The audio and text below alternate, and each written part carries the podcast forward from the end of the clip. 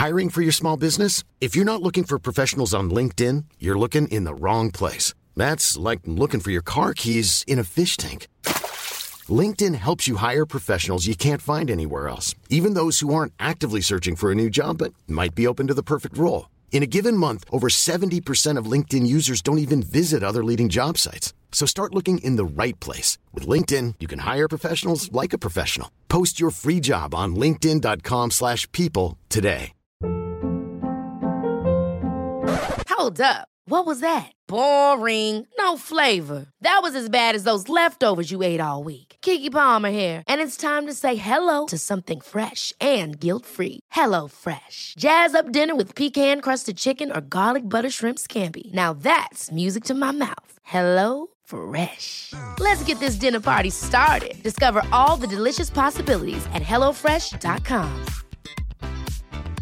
Quality sleep is essential. That's why the Sleep Number Smart Bed is designed for your ever evolving sleep needs. Need a bed that's firmer or softer on either side? Helps you sleep at a comfortable temperature? Sleep Number Smart Beds let you individualize your comfort so you sleep better together. JD Power ranks Sleep Number number 1 in customer satisfaction with mattresses purchased in-store. And now, save 50% on the Sleep Number limited edition Smart Bed for a limited time. For JD Power 2023 award information, visit jdpower.com/awards. Only at a Sleep Number store or sleepnumber.com. Assalamu alaikum and welcome to Smart Muslimah podcast. My name is Farhat Amin. I am an author and a podcaster. I've been running this podcast for I think it's been over at least four, maybe even five years now. And Alhamdulillah, thank you for all your duas. Thank you for leaving your reviews on Apple Podcasts. Please continue to do so. And, you know, hit the subscribe button if you like what you're listening to. Share it on WhatsApp and you can share it on Instagram. My handle is farhatamin underscore UK. If you would like to find out more about my books, then visit smartmuslima.com. All of them are available on Amazon and from all good Muslim bookstores. Inshallah, let's begin the podcast.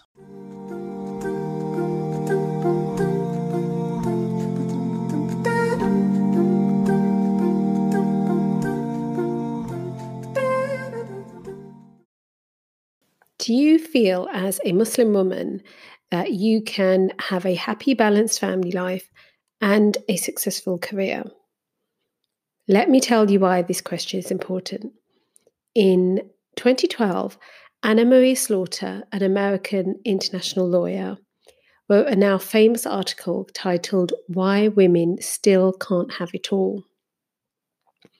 It's time to stop fooling ourselves, says Slaughter, who left a well paid job and a position of power.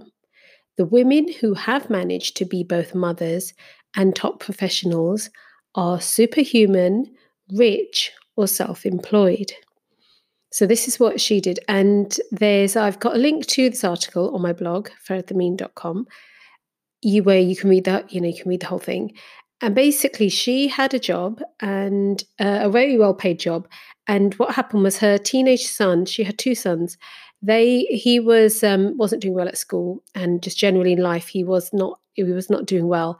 And she decided that she was going she needed to be back at home and be there for her son. And it's interesting that her husband was staying at home with the son already. So it's not like he was home alone. But she then decided to write an article on this and explaining why she felt society uh, you know this is in us and really any you know does not accommodate working mothers how they it causes problems for within the family how the children get neglected and have troubles. And um, the the feminist ideas that she held they were not true. They she when she tried to live by them she found she couldn't have um, keep her really good career and not sacrifice um, her family you know and, and the good well-being of her family so that's something that I want to discuss today. And um, before I do that, let's just have a let's have a look at as far as Islam, what guidance are we given? And the Prophet ﷺ said that um, take care each of you um, as you are shepherd, and each of you will be asked concerning his flock. A leader is a shepherd over his people, and he shall be asked concerning his flock. And a man is a shepherd over the people of his house, and he shall be asked concerning his flock. And a woman is a shepherd over the house of her husband and over his children. And she will be asked concerning them. And the servant man is a shepherd over the property of his master, and he shall be asked concerning it. Take care then, each of you is a shepherd, and each of you shall be asked concerning his flock. And that's a hadith from in the book of Bukhari. So we know Islam permits women to work outside the home. But there is a you know condition there. As long as we're not neglecting our primary role, which is to take care of the home and well-being of our family, you know that is what we are shepherds of. So that's the very clear Islamic perspective on it. So bearing that in mind as well, um, I just like to bring in a. Um, there's a book, really brilliant book I've been reading. It's called 20, 21st Century Girls by Sue Palmer. She's a former UK primary head teacher and a writer, and she calls herself a childhood campaigner. Now, her book is a real eye opener. It's called 21st Century Girls How the Modern World is Damaging Our Daughters and What We Can Do About It.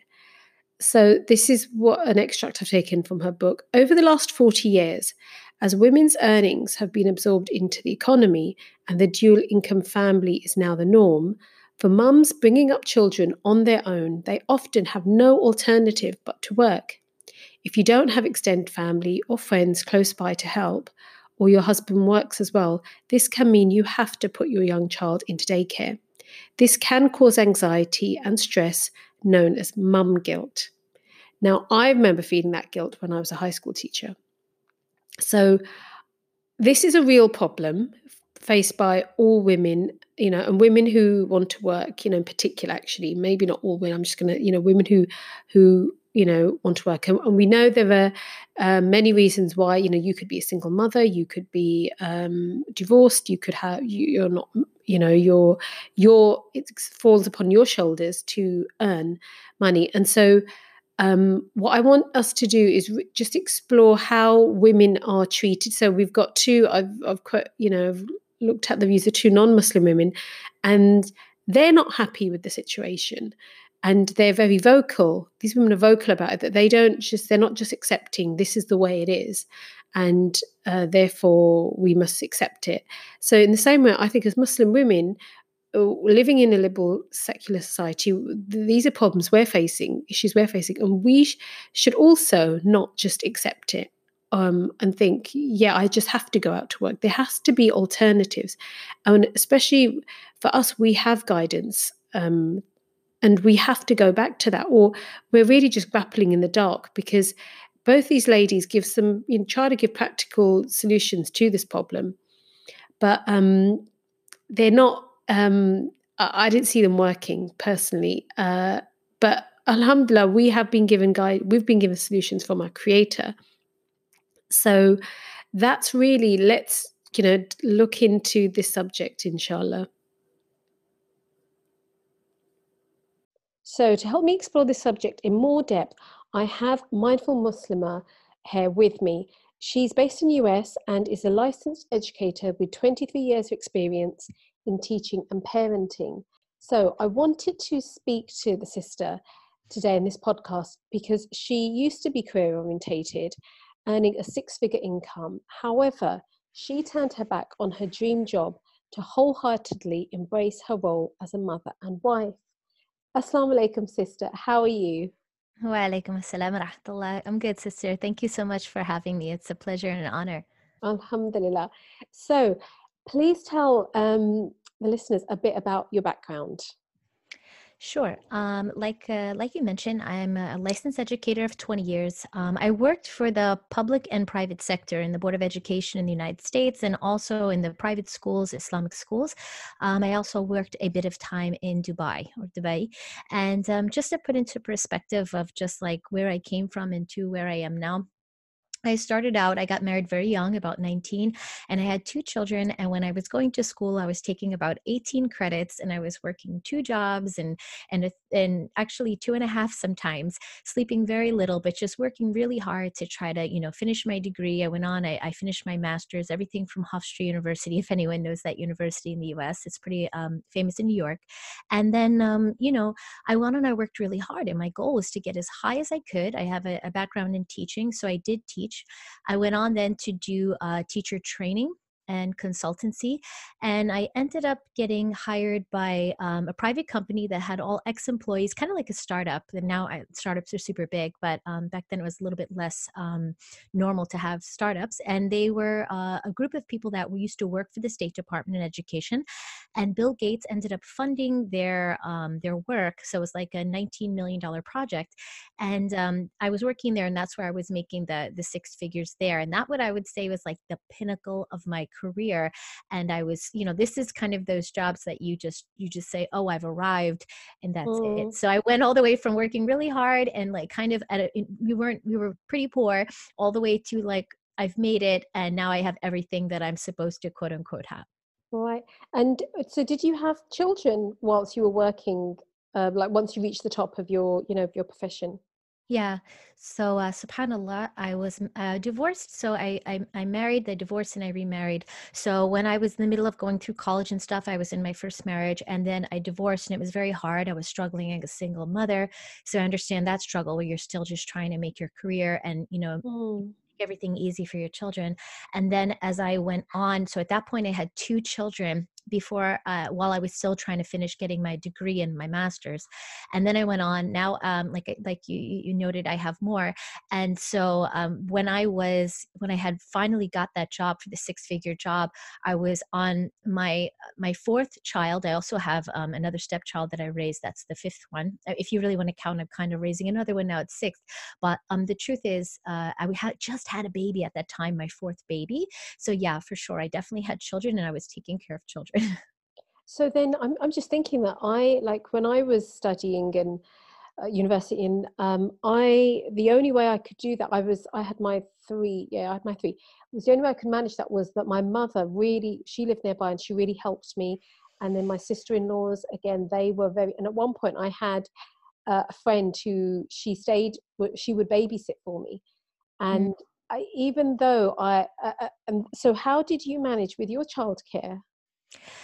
Yeah, it's like you said, it's it's not easy, right? Every when you choose a certain path, everybody kind of gets involved. It's not just your path; everybody's affected, right? So, um, for me, it's the same thing. My husband stepped in. My husband helped me immensely. My mother, my daughters, because at the time, like I had children, those two children in the beginning, and then I waited ten years, and then they had two other children that I birthed. So I had children who were older, and they would kind of help me. At that time, they were teenagers, and they would step in as well. So everybody kind of helped and chipped in a bit and that six figure job and the job before that, they were um, either part virtually or virtually.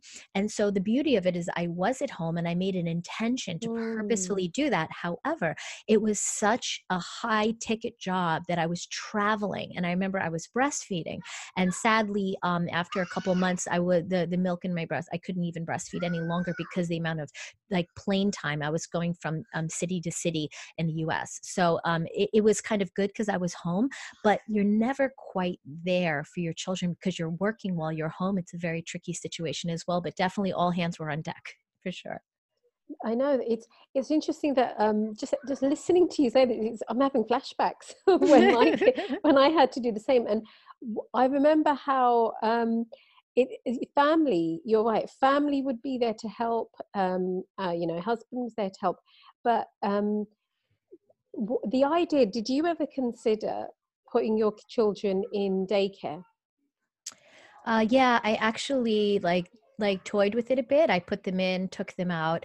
Um, even when we were in Dubai and I was living in Dubai, um, I put them in. And sadly, um, in one of the nurseries there, it's a whole nother long story. My daughter was harmed, and thankfully everything was on camera. When I was in the U.S., there were a bit different regulations, and it was fine. But it was other issues because they were picking up things from other children because sometimes there weren't always like Muslim daycares available and they would come home with all types of behaviors. So I kept trying like you know sis to try to do different situations to see what would fit mm. but never nothing ever felt quite right and everything had its like its consequences it was never quite the perfect fit yeah that's um and and that's something um uh, we'll speak about a bit more near the end near the end of the episode um so then would you describe yourself what was your reason for wanting to like you know to have to work that hard?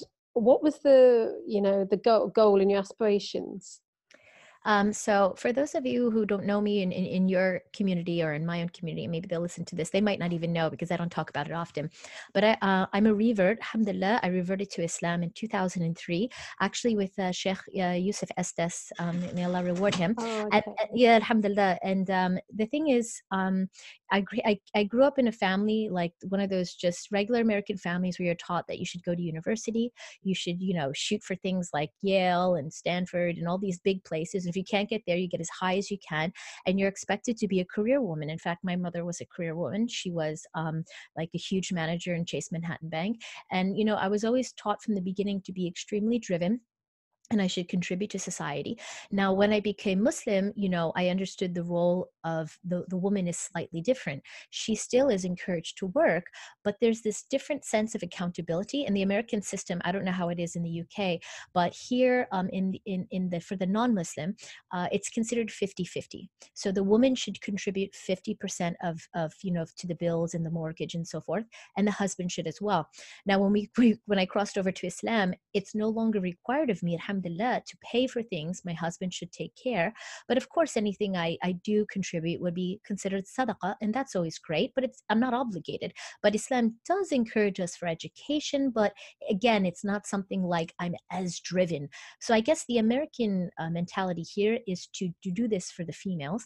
And I think that's only become more and more in this day and age now, and regardless of where you live. And so, yeah, that was just kind of ingrained in me. My mother was a very hard worker. My family was extremely hardworking people. And so for me, it was understood that I would contribute and I would contribute at the, the greatest capacity I could. Mm-hmm. I, I, would say that now in, in UK, that's a very similar attitude that mm. non-Muslim women have had that for a long time. And now um, it's interesting, in the Muslim community, it used to be more the idea that mum would be at home and, and that was seen as fine. But I think with the younger generation, when I'm speaking to my um, to younger friends I have and and, and my nieces as well, that they have those that we will work and mm. we will the you know it's just it's this idea yeah we, we we'll work we'll have our own money um, but what is interesting is they don't, they don't want to um, then this is what I do find slightly funny that young Muslim women and and you know and I, I'm I'm not judging them for saying this, but it's that I want they'll some some Muslims will take the aspects of Islam. So I don't want to contribute, but I don't want to stay at home either. It's mm. you know it's it's mm. like a I can almost it's like a slight confusion. Like they um, want to pick and choose what they want to adhere to or not. Yeah, that's to. what I'm hearing, and I and yeah. I think you but you need to. So you if we're going to take that attitude, it's you know I'll take what suits me. It's mm. you know I, I can see there being a lot of problems with that because the reason why I say that is that that is the way that your average non-Muslim woman thinks about it and in mm. the UK, um, as I don't know how uh, what divorce rate is like in well, one people don't bother getting married in the mm. UK so much. Yeah, it is getting delayed more and more here as well. Hear about the, the the the rate for divorce, even with the second, like if somebody divorces and tries to remarry, the average is still about fifty percent divorce rate. Yeah, that I would say that's about the same here, and and part of the um, so th- there is that aspect, and I do wonder when you know. Um, when there isn't harmony and, and even really um, like a baseline and, and, and uh, principles upon which to decide, okay, okay, so like you said, the idea is it's going to be 50 50. But then when that doesn't happen, um, people then say, well, how do they solve that problem? Um, and, you know, in particular, and I think when, if we're thinking once the children come along and mum can no longer is no longer work like what should mum do? Should she carry on working? Should she like here they have maternity leave for a couple of months, maybe maybe six to nine months you can take. Allah, not here. oh, here, here, here, here, there is no maternity leave no paid wow. maternity leave at all which is why we i actually like wish the us would take on some of the the things that that europe does because generally throughout europe there's some type of maternity leave and even paternity leave that's paid here it's not paid now uh, with the teaching profession and some other choice professions you do get paid leave but it is only up to six weeks and um, then you will at the end of six weeks lose your insurance anyway. So i mean of course you need insurance with new babies and so forth. So it puts people at this predicament when they're forced to go back to work and i think they almost do it that way on, on intentionally. And so yeah there is a pressure to abandon your baby shortly after it's born which is a, a very hard thing for the muslim community here because you want to do this career but then as a mother your heart is like oh this child needs me. Then you're like oh but i have obligations to career. And that's where you're kind of torn into two places. And that's when women have that pinnacle moment of choice and it does leave a lasting effect on the family that she leaves behind should she choose to leave I know that actually sounds really tragic. I didn't know yeah. that bad in US that yeah yeah um because what what's a woman supposed to do and I can that actually really makes me understand why women end up going to, back to work. It's very easy for someone to say, oh, well, why you should be at home and why aren't you taking care of your child? But let's say, for example, a single mum, if they are the only person who, um, you know, is the breadwinner, they do mm. have they have no choice if they haven't got family nearby yeah, um, I think also the cost of living, right? And in certain parts of the UK and in the US, especially where I am in New York, it is very high. So if you do want to live comfortably, many times people do want to have two incomes, or they just like a lot of people now, they're just choosing to leave New York because it's just too much. And so, you know, women then, you know, say, well, I, I want to have this better way of life. You could live in a very, very small place here still in some parts of the US, and it still will be very, very high if it's a major city. So you, a lot of people now they're moving to different parts of the US. But yeah, for sure, there's these, it's like, what type of lifestyle do you want to live? Are you okay with living a more humble life that you can stay back and not go to work? Or are you forced to go to work because your husband's job doesn't make enough and the cost of living in your city is that high? Yeah, these are decisions that, you know, we have to think about carefully. Um, because you know ultimately you have to you have to think what is best for the family i think that should that's um you know and and every mother and every you know father that they do think of that um but okay so then what made you decide to leave your job then? Because that must have been a really big deal for you. Well you know it's funny because i i had gotten to the point where I was like, it was it was a very rewarding job because it was one of those jobs that are like these new, you know, these new. You see all these startups and these people doing all these things right now, and everybody gets to live virtually and nomadic, and it had all of that. And on top of that, I got to take the the at that time I think 15, 16 years of experience I had in the educational system, and I was now the expert in the room, and I was going around and I was training principals of schools. I was training entire administration. I was able to speak for the voiceless. I could speak for the children because like my background was also in um, in immigrant affairs and English and things like that. So for the new families that came into the US, and they were really grappling with the curriculum or grappling to fit in and, and, and that you know things were catered in a way that would be most suitable for them. I could actually speak and in this case also for the muslim community. So it was a really beautiful thing for me. However the thing that made it clearly evident like my first red flag was when i originally signed up for the job and and you have to understand i don't know how it is again in the uk but in the us when they pay that much money for you um, things change. They consider like they own you. And i've actually had two particular conversations that I'll cite here that gave me those red flags. So when you the higher up you get, and I think a lot of women might not really get what happens. The more money you make, the more of your own personal rights and time you have to give away. Because when people are paying you that much, or your job is that amazing, quote unquote, um, they're expecting a lot more of you. And it become your career doesn't just become your job; it becomes your life. It's all encompassing. And I only ended up finding out later on that many of my colleagues were almost in the middle or the, the brink of divorce in their house because they themselves were not present as much mm. as their spouse needed them to be. Now, these were non Muslims, even. So it, imagine in the Muslim community, as a woman my my job is even more important. I have different obligations necessarily than their their dynamic but still even though theirs is 50 50 they couldn't even hold up their 50 let alone their 100 mm. so so you know subhanallah so what happened is the first red flag was when i got the job i said okay i take the job but i was very conscious that i still wanted to be present. I had just had a baby. I have children that i that i want to make sure they get to school and i want to send them off. And i said so i want my hours to be such and such and i need to be able to pick up my children and drop off so i just don't need any meeting scheduled at this time in this block and it was they were like fine fine absolutely. They were very excited to to, to have me onboarded and i went through everything and about a month or two in um, they started to schedule meetings during these times and so i said and, and and some people would say i had like the nerve to speak to the ceo i mean we're talking there were politicians vested in this there were people who are just high ranking officials state officials that these were people who gave me this job. You do not cough you do not say like you say say oof you don't say anything to these people. You have a nerve. People are dying to get into this job that i got. And i was like i'm so sorry. I'm not going to be able to make that meeting because that's the time when my daughter um, has to go off to school. And it's just like dead silence. And everybody's like what do you like you just said that? Did you really just say that? And i'm like yeah i'm so sorry. I was you i was not super apologetic but i was just mm. a matter of fact and polite. And then I, I i i someone called me in for a private meeting and said i just want to let you know we don't expect you to ever say that to us ever again because wow. you need oh to find God. you need to find a nanny we he didn't say we own you but he's basically said like if you're not always going to be there at dinner you're not going to be there to pick up your children you need to find yourself a solution because when we need you and was, i was kind of on call 24 hours because they're having mm-hmm. meetings it was it was very like inventive everybody was coming up with strategies and it's like you know those things where you have those big whiteboards and the team comes yeah. together it was very exciting it was very very exciting for me as a woman because someone is saying, here's a Muslim woman, I'm wearing hijab. And they put me oh. in a top position. I could speak and help the Muslim community. My sense of servitude for the community, it was, you know, I was just like so compelled. This is exactly what I've been wanting to do my whole life. But, but it was clearly going to be at expense, at the expense of my job as a mother.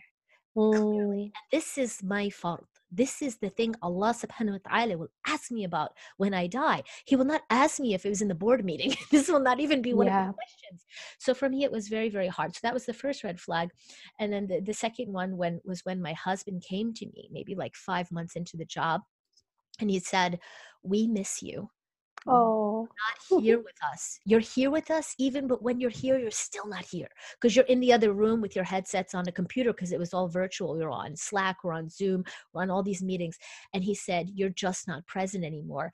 And I feel things are changing. And so this was a little red flag, but it still didn't tick enough, but it got me to, you know, get a little bit mm. And I'm like, But I could figure it out as a woman. I'm like, Oh, I can make it work yeah. That's yeah we think that's what we think. We think we're super women oh, yeah. and oh yeah. it's yeah. yeah please carry on.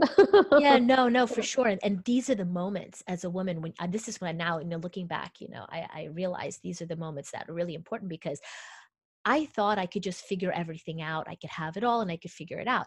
And you know, there is that question about having it all. And I and I know we'll get to that. So I think that's something we should really talk about. But there are these signs and these moments as women that we have to stop and reflect and we really have to check and audit our situation and say, is this really working?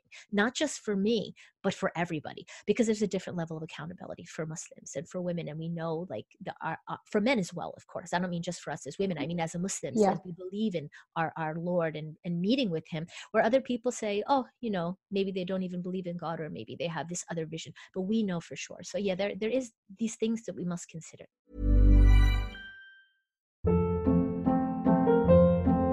Hold up. What was that? Boring. No flavor. That was as bad as those leftovers you ate all week. Keke Palmer here, and it's time to say hello to something fresh and guilt-free. Hello Fresh. Jazz up dinner with pecan-crusted chicken or garlic butter shrimp scampi. Now that's music to my mouth. Hello Fresh. Let's get this dinner party started. Discover all the delicious possibilities at hellofresh.com.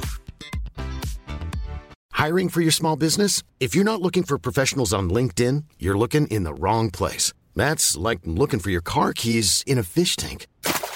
LinkedIn helps you hire professionals you can't find anywhere else, even those who aren't actively searching for a new job but might be open to the perfect role. In a given month, over 70% of LinkedIn users don't even visit other leading job sites. So start looking in the right place. With LinkedIn, you can hire professionals like a professional. Post your free job on linkedin.com slash people today.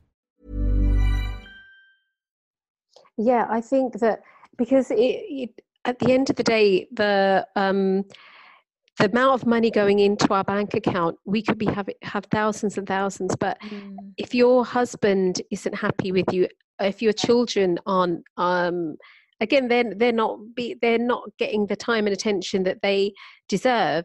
Mm. You, as a Muslim, that's not a situation we can just, you know, because then what will happen? This is the way, you know. I'm reading a really interesting book. I just finished it. It's called. Um, 21st Century Girls by Sue Palmer. I recommend mm. everyone mm. to read that. And she pinpoints these very same issues that women are facing all over the world. Yeah. That and uh, and okay, she she comes from it. It's interesting. From um, she used to be a feminist, but then over time she's realised that um, this idea that you know so uh, you know as you know in, you know second wave feminism it was a push to get women leave the home and march out to work and get your rights and be treated you know you for your use you know use your intelligence and you don't need to be a, a, in servitude at home that somehow being in servitude at an office and like you've just described it's you were in servitude to your bosses and yeah. Um, it was like my boss became my husband, and I would yeah. answer to him. No, astaghfirullah. I would answer to him more than I would answer to my husband. And if my husband said something of me, I said I have to check with my boss, as if oh. he was oh. above my husband. And I got into that frame because I, I didn't, at that moment, it, you're grappling with these decisions in the moment, and you can't quite see. You have to pull yourself back.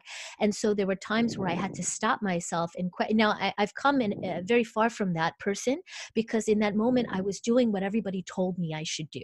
My mom was happy with me. She saw me reach what she needed me to reach. You know, your parents raise you. They want to be proud. They want to feel they took care of you and you got to where, you know, you're self-sufficient and even more so you're you're doing above and beyond and they feel proud.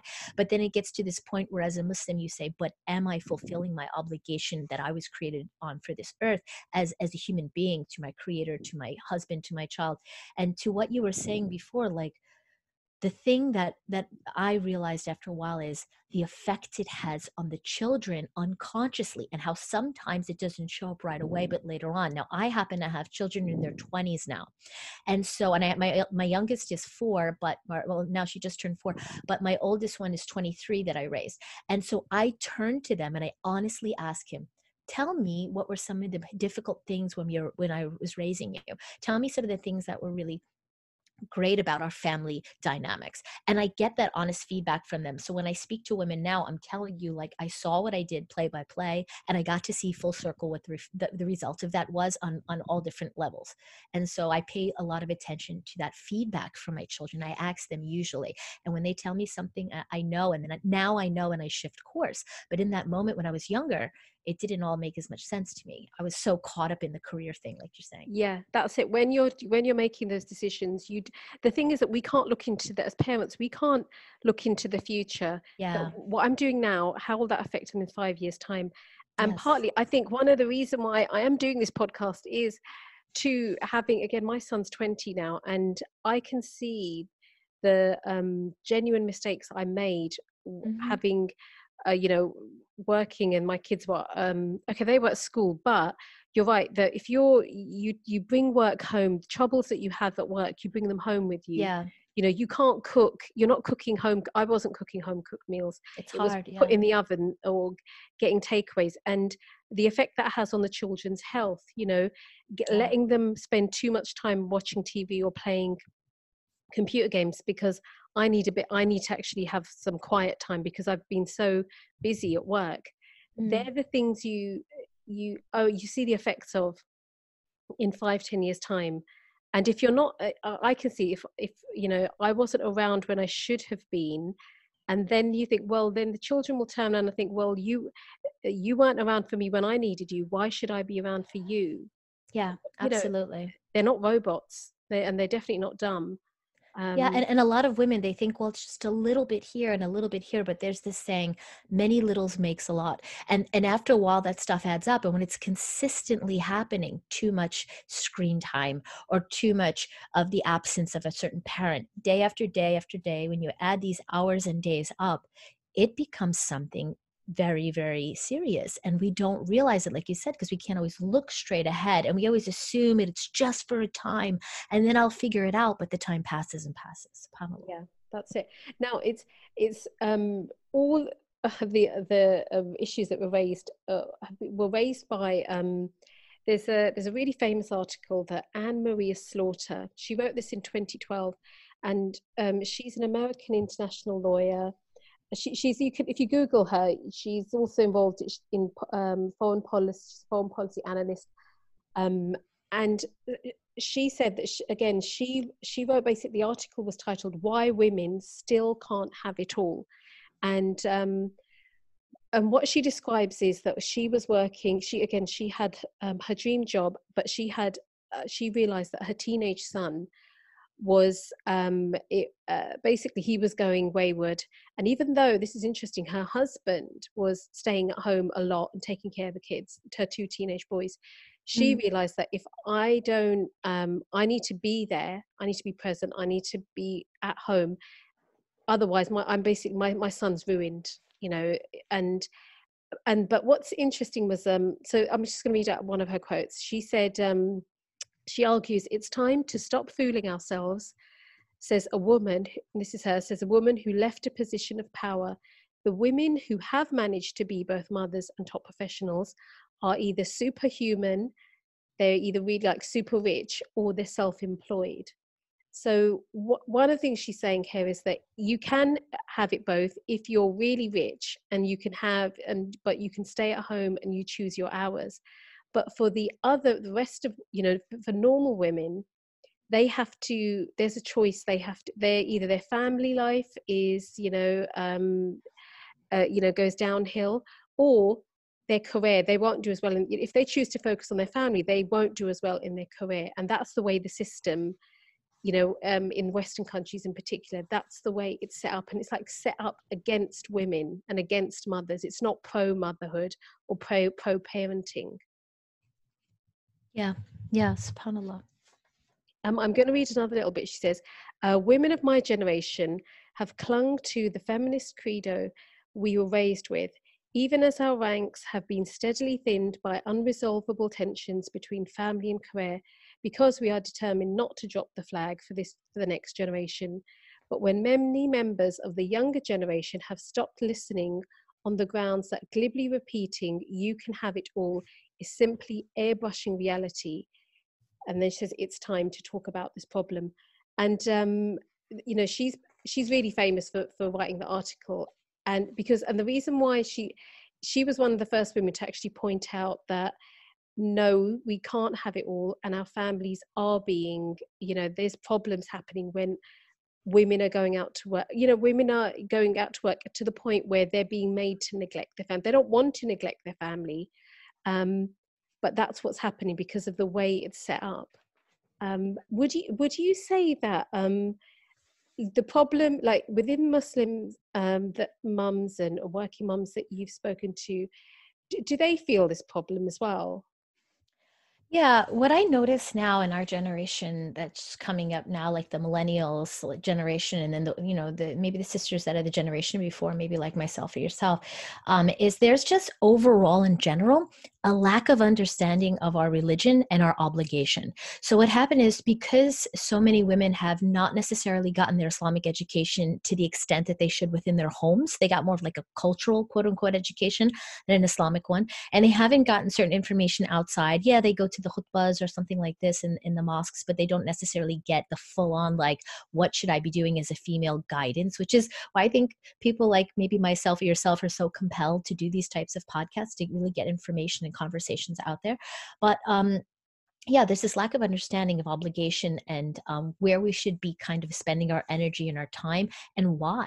Like the whole why like why are women encouraged to be you know being this motherly role why this why that? So everybody's kind of instead because they didn't get that information buying into this western narrative of what you should be doing.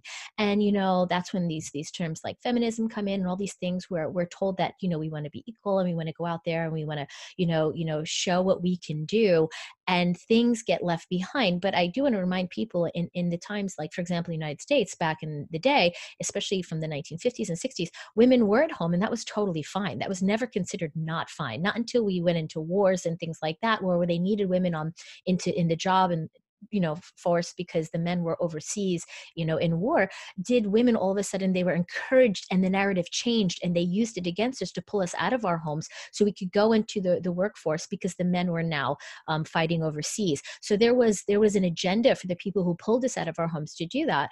And and now we it, it kind of stayed we're like oh we have all these extra people working hard. And now we're there and there's this still lack of understanding and education from our own people about the purpose of our role. And there's this equality that we're, we're encouraged to strive for as opposed to equity, which is what Islam encourages. So that's what I mostly see when I talk to people. It's hard to conversate because they're not coming from the same place of that of, of what Islam is calling for us to do and why.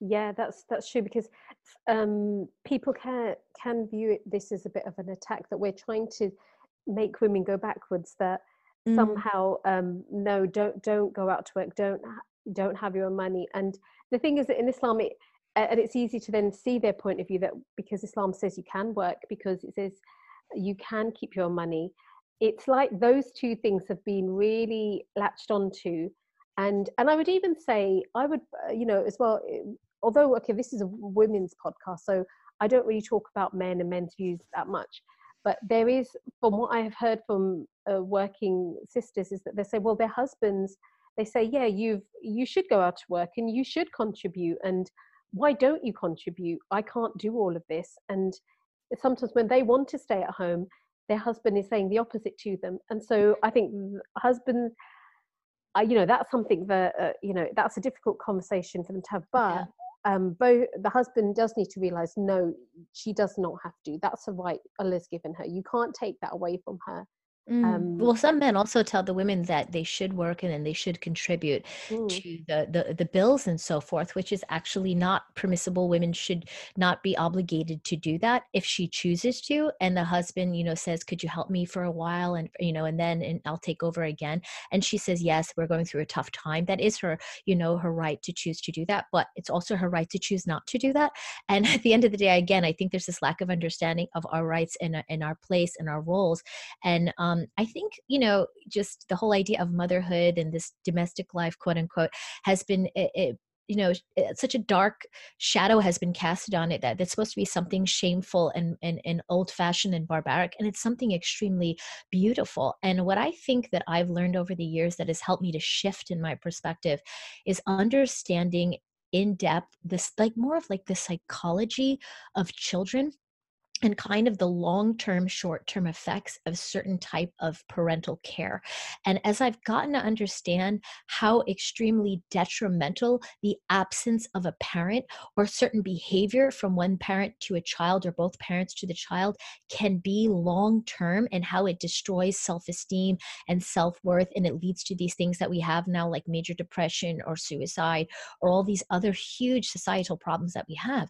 I realized oh my goodness Allah subhanahu wa ta'ala, He's Al Khaliq, He's the creator. He knows what we need. And, and so the, the thing I love about Islam, um, at one point I came across an article by, um, I think it might be also part of a book that he has by Jamal Badawi, and um, it was uh, called Gender Equity in Islam, the Basic Principles. And it just, I got the idea that equity trumps equality. And that's because equity, equality says everybody gets the same thing.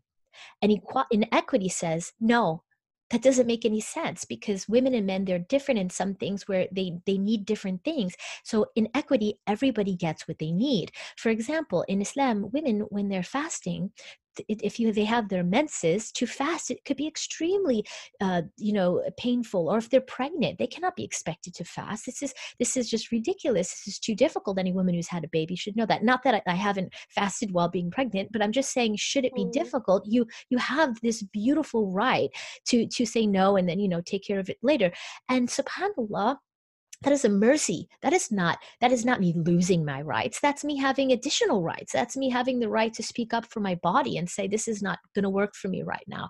So that wouldn't be the same case for a man right? Because he wouldn't get pregnant and he wouldn't have to deal with menses and all these things. So i think these are just beautiful gifts that were given and i have no idea you know i make a joke with um it's funny you know whenever i, I work with a lot of non-muslims right? So these are touchy subjects we're discussing. Mm. so whenever they're like oh you know did your husband you know tell you to stay home but you told told him you're going to go to work. And i always make jokes with non-muslims. A lot of muslims they feel like extremely like uncomfortable and awkward talking to non-muslims about our rights and work and things. And i always make it a joke. I, I learned this from yusuf estes. It's it's so much more beneficial. The more comfortable you come off is the more comfortable they'll be. The more awkward you behave is the more awkward the conversation becomes for everyone. So what i do is i joke. I go oh my gosh you guys are so funny. You know us muslim women we have it so easy. We could make as much money as we want. And at the end of the day we don't have to pay for anything Matter of fact, our husbands take care of everything. They pay for our phone, they pay for our car, they pay for our bills, our clothes, everything. Why would I want to not be a Muslim woman? That's crazy. I don't even have to work if I don't want to. And these women lean in, they're like, Can you hook me up with a Muslim man? Like, No, that's not how it works. But no. if you want to talk to me about Islam, I'll talk to you about, you know, but subhanAllah, they start to become jealous. They don't realize how amazing we have it. We don't have to be a single woman ever in the world just surviving. You know, we are we can return to the houses of our family, our family will care for us, or we, or the husband will be obligated to take care of like a situation. It's beautiful the protections we have. I would never want to give those up. And I think women don't realize like they're giving up like a Lexus for a hoopty, I like to say. Like they're trying to like go backwards when they go to this whole equality thing no thank you for me i feel we're gifted something very beautiful you know it's and i think this is what we I, I think when I, the thing that did that changed me when I stopped working, I actually had I had to stop work, stay at home, and then I had time to actually, we like you're saying, to read and gain knowledge about, um, well, about lots of aspects of Islam. Whilst I was working, yeah. I didn't have the time to yeah. um, to read a translation of the Quran, read the, the tafsir. To now that I'm home, I, you know, I've then signed up to um, Islamic studies courses, and I thank Allah that it not working was the best thing I ever did because it then and the and what's interesting, we worry that if I don't work, my rizq will go down. That's what mm-hmm. I believed. I thought, oh, I'm not going to have money, mm-hmm. and it's our rizq's already fixed it will come yeah. whether you you know if you're slogging your guts out you know nine to five or not it, it will come to you. But this is the thing that if um how would you like um it's like we have to unprogram ourselves. I know i've had to deprogram myself um to get out those, those ideas that are the incorrect ideas I had adopted through the education system, through the movies I've watched, through the books I've yeah. read, that says you need to be a career woman and that's when you'll be happy mm. um, mm.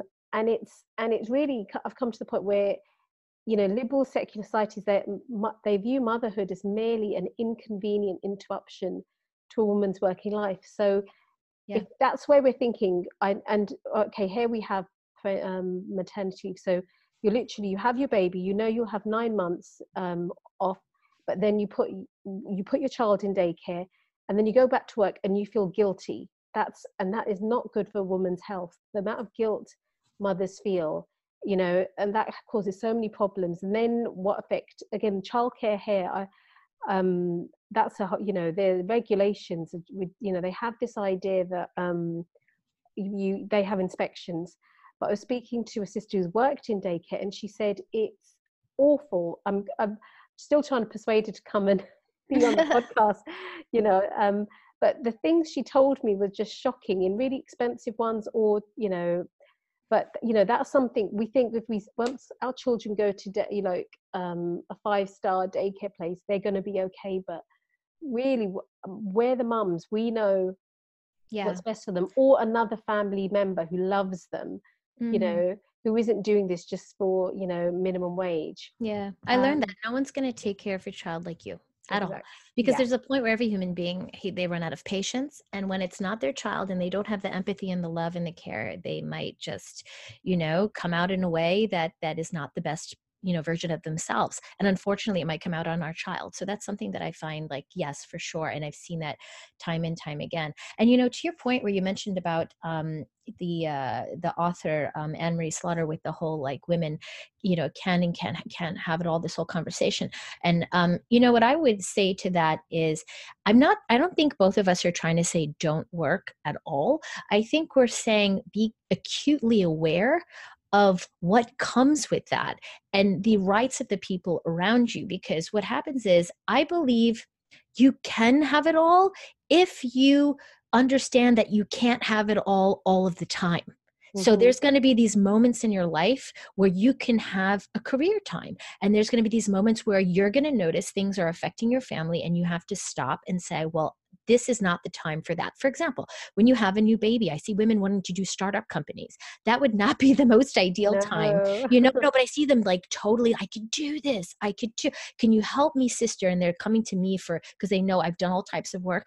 And I said, I would just tell you right now, that child has more rights over anyone else that you could possibly owe anything to. I said, you have to think of the child because these are, these are, if you, if you study the biology and the psychology and the science around these parts and times of our lives and the connection connection between the mother and the baby. I think you and I were speaking to this that these are precious years and you don't get them back. And if they're not handled properly, there are long term ramifications for things like self esteem and so forth. And so that would not be the ideal time. However, once your children were maybe a little bit more grown, then they're in school, and you feel there's a window of opportunity, then you go and try it. But the moment you feel things are a little bit stressed and not working out, and we could talk in a second as i know maybe you were going to ask me about uh, some suggestions like mm. you might have to pull back and there's this this this dance that we have to learn to do in, in this balance of knowing when to when not to when to when not to. And there might be seasons of my life or your life when working might be appropriate and there might be seasons when it's not. But being completely conscious and mindful of when the proper times are is what i think is what we're called to do as women. Because yes we are encouraged to uh, get educated and work if we can still fulfill our obligations to those that we love that we can give them their rights and we will all be asked about those rights. So if that can be fulfilled in that moment in time, that's great. There could be a year or two later when it's not, and then it comes back again. So that that gentle, delicate balance, I think.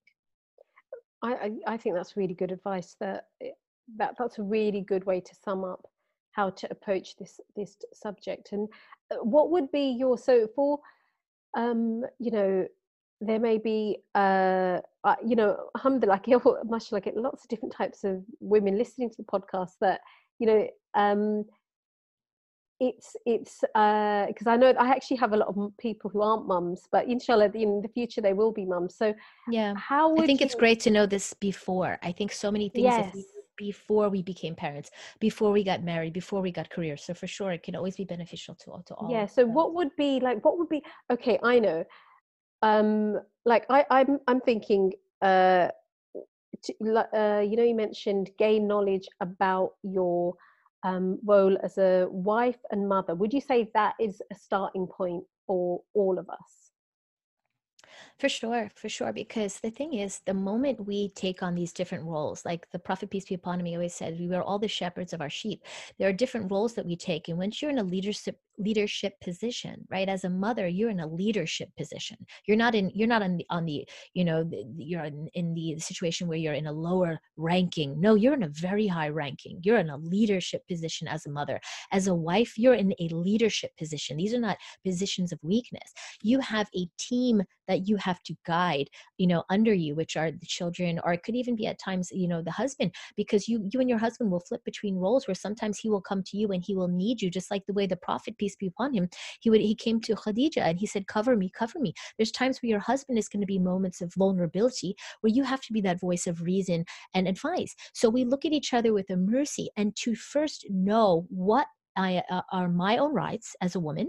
So you, you can make sure that you maintain your rights. And then the rights of the other people I am in care of as a leader is extremely critical because the moment you know, then you know what to focus your energy. You know when to pull back, like we were talking about. You know where the boundaries are. You cannot define the boundaries of when people are violating you or you're violating other people or you're not giving rights or so forth if you don't know where the boundaries are in the first place. So, for sure, the first step I would think is to do your research and understand what your right is as, as a woman and what's the husband's rights, what are the children's rights. And the moment I realized those, it put everything into perspective and i knew where i needed to stop and start in that in that road for my career mm-hmm.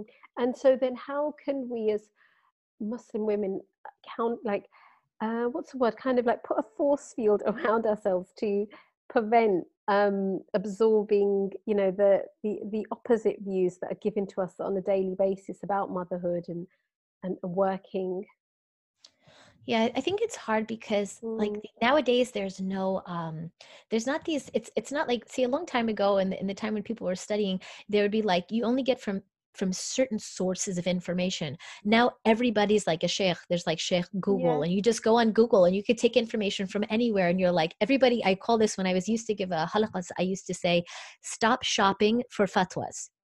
Oh i mm. want someone to tell me it's okay to to pluck my eyebrows so i, I listen to this sheikh but that sheikh i'm not going to listen to. But the minute i want to know if i can marry this guy and not that guy i'm going to go to the other sheikh. So stop shopping for fatwas. We just looking for the answers we want and we're not willing to sacrifice and say but what's really the right thing here to do? So i think we have to be very careful first of all where we get our information from and where and who we spend our time with. If i spent the majority of my time in a circle of non-muslim women and i'm not saying that that's not appropriate you can have non Muslim acquaintances and so forth. But if I spent the majority of my time seeking uh, advice and, and, and things from this particular group, that group would give me the advice that those people would give to anyone, which is their perspective on life. So I should not expect anything but that perspective. But I should put myself in circles of ilm and to watch where I get my sources of information from, circles of knowledge. So I, I purposefully like make sure I'm close with some sisters of knowledge and I make sure I ask certain sheikh or certain groups specifically and I make sure there's sound groups and that's where I get my information from. I just don't do and follow the mainstream. I rarely honestly follow the mainstream because it's often trending. It's trending on mm. whatever is working for someone else that they need from me. They need usury, like something from me. So I'm not interested in that. I'm looking for that consistent Islamic base. And so just learn to get your information from the right sources and just surround yourself from the around the right people. Yeah, that's what I would say. That's I think that's brilliant advice. Um um, Jazakallah khair, sister. Um, so, if sisters um, want to hear more about your work and, and what you do, how can they um, how can they get in touch with you? Or you know, you you have a website. That, that's why, isn't it? Yes, um, I have a website and I have a podcast as well. I know that's how we connected with each yes. other. My my website is uh, www.mindful dash Muslimah, M U S L I M A H dot com. But most people know me from my podcast. I'm on Apple, Stitcher, uh, all, I'm across 10 platforms, Anchor, but it's Mindful Muslimah Speaks, Mindful Muslimah Speaks. And that's where I cover a lot of these issues. And I'm actually really, really grateful for your podcast because you're also covering, we, we sometimes cover similar things, but sometimes we, we, we cannot cover everything. So there's beautiful topics that you cover that I, I, I cannot get to and, and i love to listen to your podcast. So we kind of all complement one another but all towards the same goal of empowering ourselves as women and you know just really coming together as a community. So jazakallah khair for your podcast as well. Oh barakallah yeah i'll put links to to yours. Um and at the moment um you're co- what you're covering dating and relationships which i must oh, admit oh, yeah. i don't I um I'm not going I don't think I will be covering that. and so I'm so happy you are because it's if hard. anyone asks yeah. me, I tell them to go to yours. oh, you're so funny. Yeah. And then when it comes to like, you know, things with feminism stuff, I shoot people to you and certain things for parenting because it's like, like we all have these experiences. Yeah, right now. And then I actually have um a webinar that's going to launch probably right before this airs on January 7th. And I have a course that it was actually only going to be um, available for a limited time up until January 18th. I believe the, the doors will be closing for that because it's not an open course all the time because I'm going to give some one on one help with women. But it definitely is, I'm doing a love series right now. Um, okay. And uh, it's all about like, why can we date in Islam and, and why can't we date in Islam and like all of like men and women being friends and how to find spouses, cultural ways versus like Islamic Islamic ways. Again, educating ourselves in women. Too many situations I talk to women about is just they don't know where the lines are drawn and they're they're coming into horrible situations, kind of something with the career thing, and they don't realize that that is actually not the right way to approach things, and that's why they're having trouble. Had they gone the Islamic way, same thing with the career, it would have been so much easier. So I think the more we come together and we share this information, I'll give you a link for that. Um, yeah, it's it's great, and we should just keep keep reaching out to each other and trying to educate ourselves as much as possible. It will only benefit our children because they'll be one step ahead, a leg up than than what we had. Yes, inshallah. Um, okay then, so inshallah we'll speak again soon. Assalamu alaikum. Wa alaikum assalam wa rahmatullahi wa barakatuh.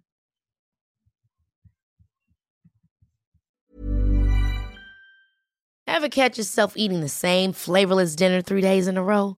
Dreaming of something better? Well, HelloFresh is your guilt-free dream come true, baby. It's me, Keke Palmer.